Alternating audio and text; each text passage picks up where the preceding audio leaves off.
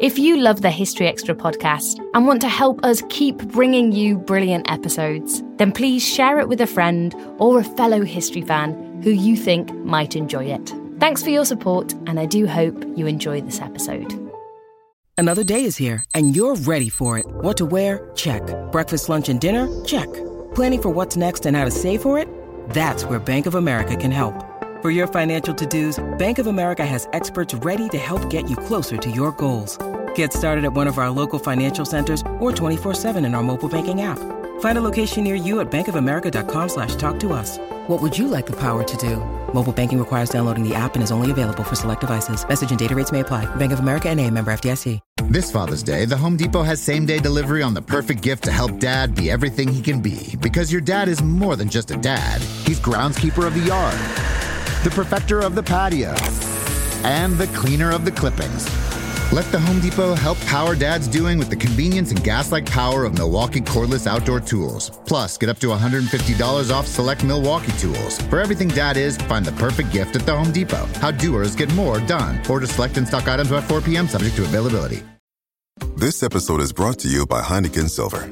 When you discover something you love, like a new podcast or beer, you have to tell everyone about it. So when you try new Heineken Silver, a world class light beer with only 2.9 carbs and 95 calories, you'll want to tell the world how great it is. New Heineken Silver, the world class light beer with all the taste, no bitter endings. Available at your local Heineken retailer or for delivery at Heineken.com slash silver. Must be 21 plus to purchase. Enjoy Heineken responsibly. When you need mealtime inspiration, it's worth shopping Kroger, where you'll find over 30,000 mouthwatering choices that excite your inner foodie. And no matter what tasty choice you make, you'll enjoy our everyday low prices, plus extra ways to save, like digital coupons worth over $600 each week. You can also save up to $1 off per gallon at the pump with fuel points. More savings and more inspiring flavors make shopping Kroger worth it every time. Kroger, fresh for everyone. Fuel restrictions apply. As I'm sure you already know, this podcast is produced by the team behind BBC History Magazine, and we're pleased to bring you a very special offer. Subscribe to BBC History Magazine today, and you can choose a book worth up to £30. Choose from either Queens of the Crusades by Alison Weir, The Children of Ash and Elm by Neil Price, Agent Sonia by Ben Macintyre, or The Story of China by Michael Wood. Not only that, you'll also get every issue of BBC History magazine delivered direct to your door, all from just £22.45. To take advantage of this fantastic offer, visit our official online store at buysubscriptions.com forward slash history book. This promotion is only available for UK residents and while stocks last. You'll receive your book within 28 days of ordering.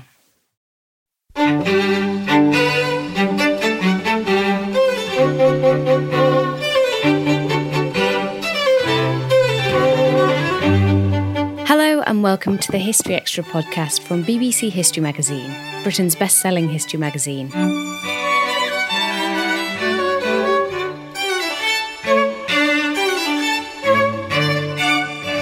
Last week, the winner of the 2020 Cundill History Prize was announced. The prize, of which we are a media partner, is awarded for the best English language history books. In today's episode, our deputy editor, Matt Elton, caught up with the winner, historian Camilla Townsend, who received the award for her book, Fifth Sun A New History of the Aztecs.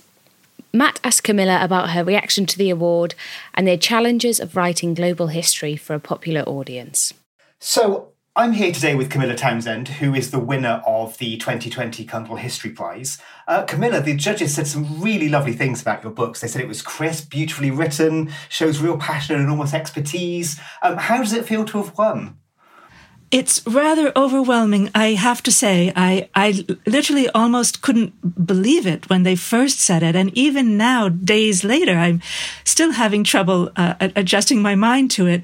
I, I, think it's really a testament not so much to me as it is to the, the sources themselves, these indigenous writers of the 16th century. Uh, they did such a good job that it was easy for me to do a good job. Um, and that's one of the things the judges praised is your ability to use these sources and kind of uh, research using this language, which isn't broadly known today. Could you talk us through, for people who might not know, what your book's about and which sources you did use in writing it? Right. The book is about the history of the Aztec people from about 100 years before the Spanish conquest to about 100 years after. So the conquest itself is pivotal, but it's not the beginning of all things or the end of all things. The sources that I used to write it were written in the Nahuatl or Aztec language uh, in the 16th and very early 17th century. What's unique about the project so far it won't remain unique forever, uh, is that these sources were written entirely off the the European radar screen. That is, uh, the Spaniards didn't even know that these histories were being written. What we've had so far, besides the usual histories based on Spanish sources or based on archaeological digs, uh, we've had studies based on sources that were uh, written by indigenous people, but working hand in hand with Spanish friars. So the Spanish friar would say, for example, is it not true that you worship the dastardly God who believed in human sacrifice? And they would say, oh, yes, we worshiped the dastardly God who believed in human sacrifice. So then you end up with a history that's really um, based on responses and categories set up by Europeans.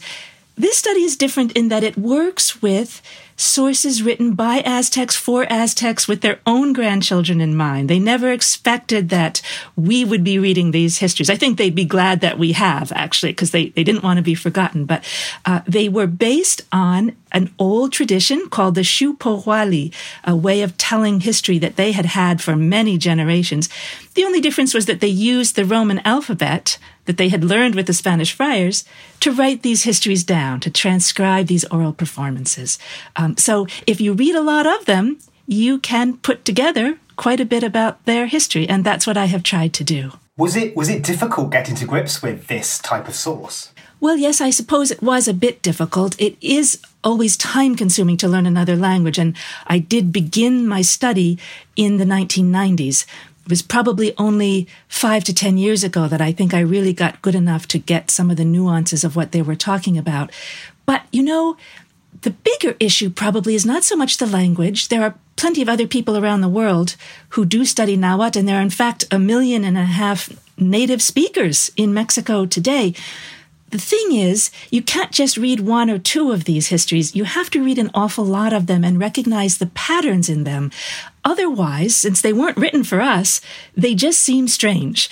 Um, you just get a sense of other people doing things and understanding history very differently than we do, and you're left rather uncertain what to make of it. But once you read a lot of them, you begin to see what it is that matters to these historians and why they're constructing things the way they are. And then you can put it in terms that modern and Western readers can make something of. So, in to that extent, it was difficult. Okay. Do you think that difficulty is one of the reasons why these sources and these stories aren't perhaps as widely known in the West as they otherwise should be? It absolutely is, because in truth, I would say beginning in the 70s and, well, even a bit earlier, Western scholars and the reading public have been interested in the perspectives of the other, as we sometimes say. So it simply isn't true that it hasn't occurred to anybody to ask what Native Americans thought of uh, this or that situation. Uh, but because of the difficulty of accessing these sources in a meaningful way, we've often been left with these other kinds of sources that I described that were written sort of half in Spanish or entirely in Spanish with the guidance of Spaniards. Uh, so, uh, it has been hard for us to read these these texts the way they deserve to be read. And I think that is exactly what has kept people away for a while, but not for much longer, I think. Um, and this is obviously an impossibly broad question, but what what different picture emerges of these people when we look at them through their own eyes compared to the sources we're perhaps more used to? Right. In some ways, of course, we do get the familiar story. That is, the Spaniards didn't lie about the order of events. So when one reads this book, I think I think a typical reader would find uh, the same history that they expect to find on one level. Uh, you know, the Europeans arrive, the battles happen, the Europeans win, but it does enrich the picture, I think, uh, to get the behind the scenes, uh, the perspective of those who didn't uh, who didn't win those battles and therefore didn't get to write the histories. Um, for example, there's an old, old story that has been much repeated that the, the Aztecs were, were waiting for the return of their god Quetzalcoatl. And these Aztec histories make very clear that that's simply not the case. There was, there, there was no such prophecy, and they did not think Cortez was, was a god. Um, so you can only maintain that belief if you continue to read sources written by Spaniards or influenced by Spaniards in the later part of the century. When you read their histories, that just disappears. And in fact, you end up seeing some rather savvy generals and political leaders who were trying to figure out why the Europeans had this technological edge and trying to figure out what they were going to do about it, far from worshiping at, you know, at the altar of these new gods. Something else the judges said was that your book reminds us of the need to look harder at Indigenous people's stories and also about the way in which history gets written as a whole. Do you think um, that's right? And do you think that your book says something about the way that we should consider these sorts of histories more generally? Yes, that's a, that's a very interesting point. I think what happens when we don't really understand the other people in the story is that we allow ourselves, that are the cultural layers of the winners, we allow ourselves to paint rather flattering portraits of of ourselves or our, our sort of figurative ancestors in what happened. Uh, I, I, guess what we just touched on is a great example. The, the long, the lasting nature, the longevity of this story about uh, Hernando Cortez being perceived as a white god it's kind of surprising when you think about it that that would last right through the multicultural era, right into the politically correct early 2000s. Uh, but on some primal level, it's so flattering to think that they, they thought my, my, my forebears were gods. I mean, so we are not only going to tell a more, sort of offer a more accurate rendition, um, but I think stop ourselves from just feeding our own vanities, creating narratives that feed our own vanities, which ultimately weakens us and makes us less wise. And we can do this better if we really hear what the other people have to say about what was going on. When you're writing a book like this, do you have in your mind what might happen to it after it's published, or can you only really think about it up until it's it's finished on the page? Mostly, I think I can only think about it as I'm writing on the page. The one exception is that one does have to imagine a bit of an audience. Otherwise, you change voice. Uh, when I was a younger writer, I think on some unconscious level, I sometimes imagined different people. Sometimes it was my grandmother. Sometimes it was a student. Sometimes it was uh, some uh, educated reader of the, of the New York Times or the London Times. And so I would uh, change my voice and change my perspective, and editors would have to slap my hand, figuratively speaking.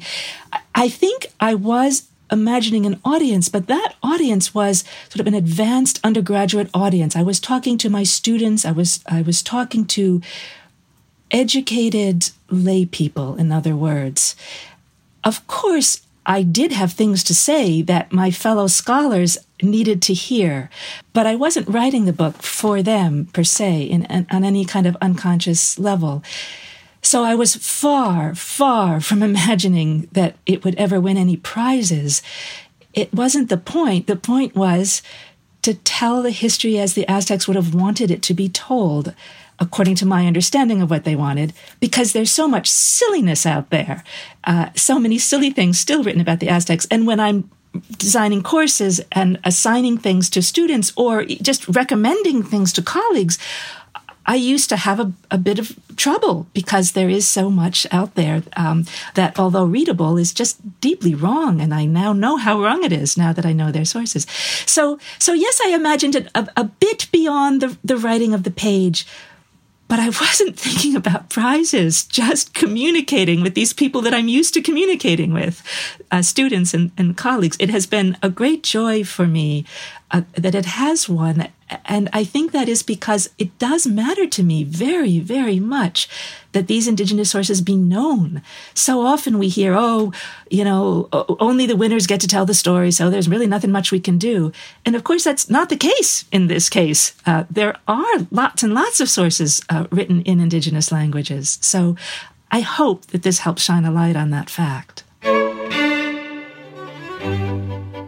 Still to come on the History Extra podcast. The world is ready now to hear the perspectives of others from their own angle of vision and even in their own words. We've long been willing to give lip service to the idea that all people mattered. I'd say that started big time in the 1970s, although, as I said, even earlier in some ways. Uh, but this is different. We seem now to be willing to really hear uh, in some depth the perspective of other people. This episode is brought to you by Indeed. We're driven by the search for better, but when it comes to hiring, the best way to search for a candidate isn't to search at all. Don't search, match with Indeed. Use Indeed for scheduling, screening, and messaging so you can connect with candidates faster. And listeners of this show will get a $75 sponsored job credit to get your jobs more visibility at Indeed.com slash History Extra. Just go to Indeed.com slash History Extra right now and support our show by saying you heard about Indeed on this podcast. Terms and conditions apply. Need to hire? You need Indeed. Is it a challenge, sort of taking that responsibility of telling these people's stories and translating it to a popular audience? It's very much of a challenge. It's interesting that you're aware of that. I think few people are. Rather, it seems easy somehow to write a book that is uh, readable rather than one that's written in erudite prose with lots and lots of subordinate clauses, right?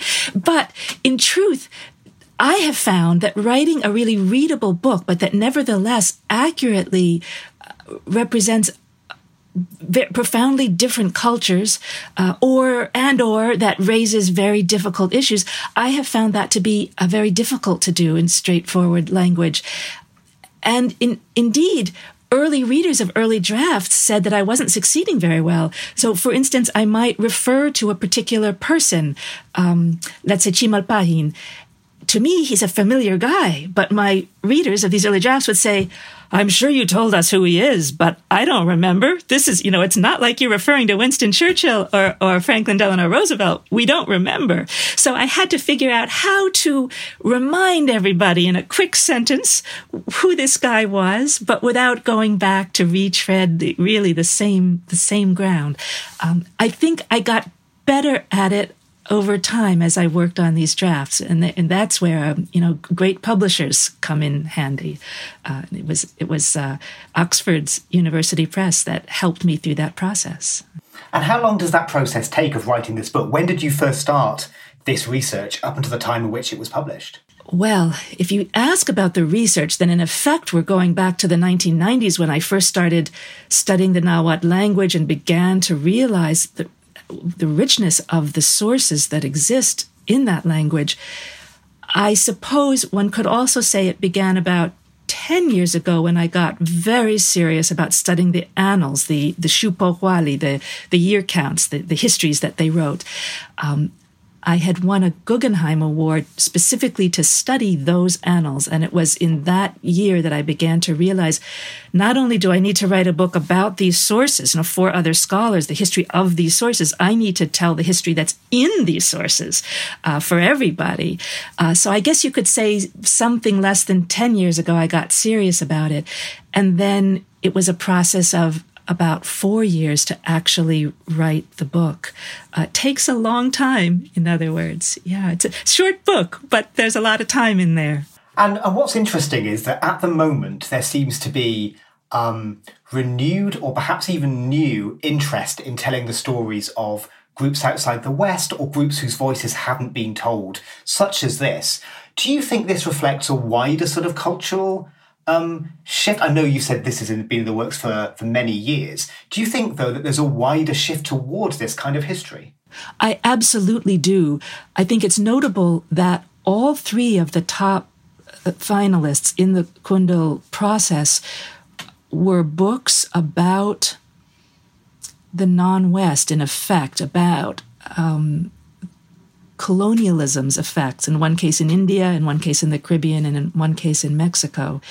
I actually asked the, the, the jury afterwards was it the case that they ended up looking for such books, since all three were? And they said no, these rose naturally to the top, and that they too were surprised at how many books in the pool were in fact about what we shorthandedly call non Western themes. It does seem to me that the work of the last decade or so is really coming to fruition now and undoubtedly will continue. That, as you say, the world is ready now to hear the perspectives of others from their own angle of vision and even in their own words. We've long been willing to give lip service to the idea that all people mattered. I'd say that started big time in the 1970s, although, as I said, even earlier in some ways. Uh, but this is different. We seem now to be willing to really hear uh, in some depth the perspective of other people. And I think that's wonderful and opens up new horizons to uh, to your generation and the next generation. I, I really do. I are, are there things that you think global popular history still needs to do better? Well, I suppose now here I am a bit of a homer for my own team, but I do suppose that more people should study other languages. Um, English really is the lingua franca. I mean, just think of the ease with which we can have this conversation and, and around the world too. As you, as you know, you know, if someone from Kazakhstan meets with someone from Sweden, they tend to speak in English. And indeed, uh, because of England's form or the Britain's former power, many of the colonial sources are actually uh, written in English too. I believe uh, Vincent Brown's uh, work was based largely on English sources, for instance. So we can do a lot. We can do a lot with English, and uh, then add in Spanish and French even more. But I do hope that there are more and more scholars, young scholars, who are willing to put in the time and energy that it takes to study other uh, languages indigenous languages, languages that represent the other on a more on, on a more profound level, because it will make a big difference. I think in, this is a, a case in point. Are there recent history books that you particularly enjoyed? You know, I really think that what I want to say, because it's what I really mean, everybody should read the other two finalists, The Anarchy and Tacky's Revolt. I have asked for copies for Christmas myself, talking with the authors and about the books listening to the tapes about them have demonstrated to me how rich these studies are. Uh, and I'm very happy to sort of take the word of the Cundill Committee. Uh, so I think that they would be where I would start. What was really nice for me getting to talk to the people involved in this prize was it got me to read books that I may not necessarily have come across otherwise. Do you think that's one of the values of this kind of award? I absolutely do. I have been struck throughout the process of how much work uh, the prize organization, the Cundill organization, and then later the jury did in that regard. They begin with a long list, then it moves to a short list, then the top three, and then finally the winner. And at each stage, they are in effect advertising in meaningful and intellectual terms the work that is going on in the field of history around the world. And I can't think of a better way to do that, really. Um, they too commented, one of the judges commented on how uh, rich the world of historical writing is right now. And as you say, most of us wouldn't find out about uh, these books that are far from our own fields or far from our own areas of interest without such competition. So I think it is a, a terrific job that they're doing in that regard. And what's next for you, and I suppose the book? Well, I think perhaps what's next for the book uh, is that it uh, shall appear in Spanish in Mexico quite soon. Uh, that was actually going to happen anyway, but now it will happen faster uh, and with more with more interest. And I think that that's good. Uh, many Mexicans have written about the Aztecs also, uh, and m- many of them will undoubtedly soon surpass this book uh, because some of them also know these sources. This perhaps might inspire more of them to write uh, other synthetic works that bring more attention to the marvelous heritage uh, that they have there. Um, so I suppose that's what will happen next in that regard. Um, as for me, I'm actually working now on a quite a different project about the Lenape or Delaware people who lived in the New York City area. Uh, some of their stories were written down before the language disappeared it isn't entirely gone yet, but it largely is. Um, and I'm working with a Delaware co author on that study. So hopefully, we'll have more to say about the ancient peoples in the New York City area sometime soon. Okay. I mean, how, how do you decide what project to, to choose next? You know, I rarely have made a conscious choice. The projects come to me in some sense. I started to study Nahuatl because I was writing a, a, sort of biography about Doña Marina, the woman who translated Fernando Cortez. And I thought I should learn this woman's language, even though she didn't write in it. I should just have exposed myself. And it was in doing that that I discovered the sources. And in discovering the sources, I wrote a book about the sources, and then I realized I should write the book that's in the sources. Um, and the, the, Lenape project came to me as well. Uh, somebody brought uh, the, the, idea to me that we uh, here at Rutgers uh, Public University ought to know more about the, the people whom we have displaced. Uh, so over and over again, I find it's rather serendipitous. Uh, the gods bring the studies to me, in effect. I, I wish I could say I had a concerted plan, but I can't. Thank you so much for your time because I know you're super busy at the moment, so I really appreciate it. Thank you. Thank you. It's been a great pleasure to talk to you. Thank you so much. That was Camilla Townsend. Fifth Sun, A New History of the Aztecs, is out now, published by Oxford University Press. You can also hear an in depth interview with Camilla, along with those of fellow finalists William Dalrymple and Victor Brown, in our back catalogue at historyextra.com forward slash podcasts. Thanks for listening. This podcast was produced by Ben Hewitt and Jack Bateman. Join us tomorrow when Chris Harding will be giving a lecture on the history of Japan.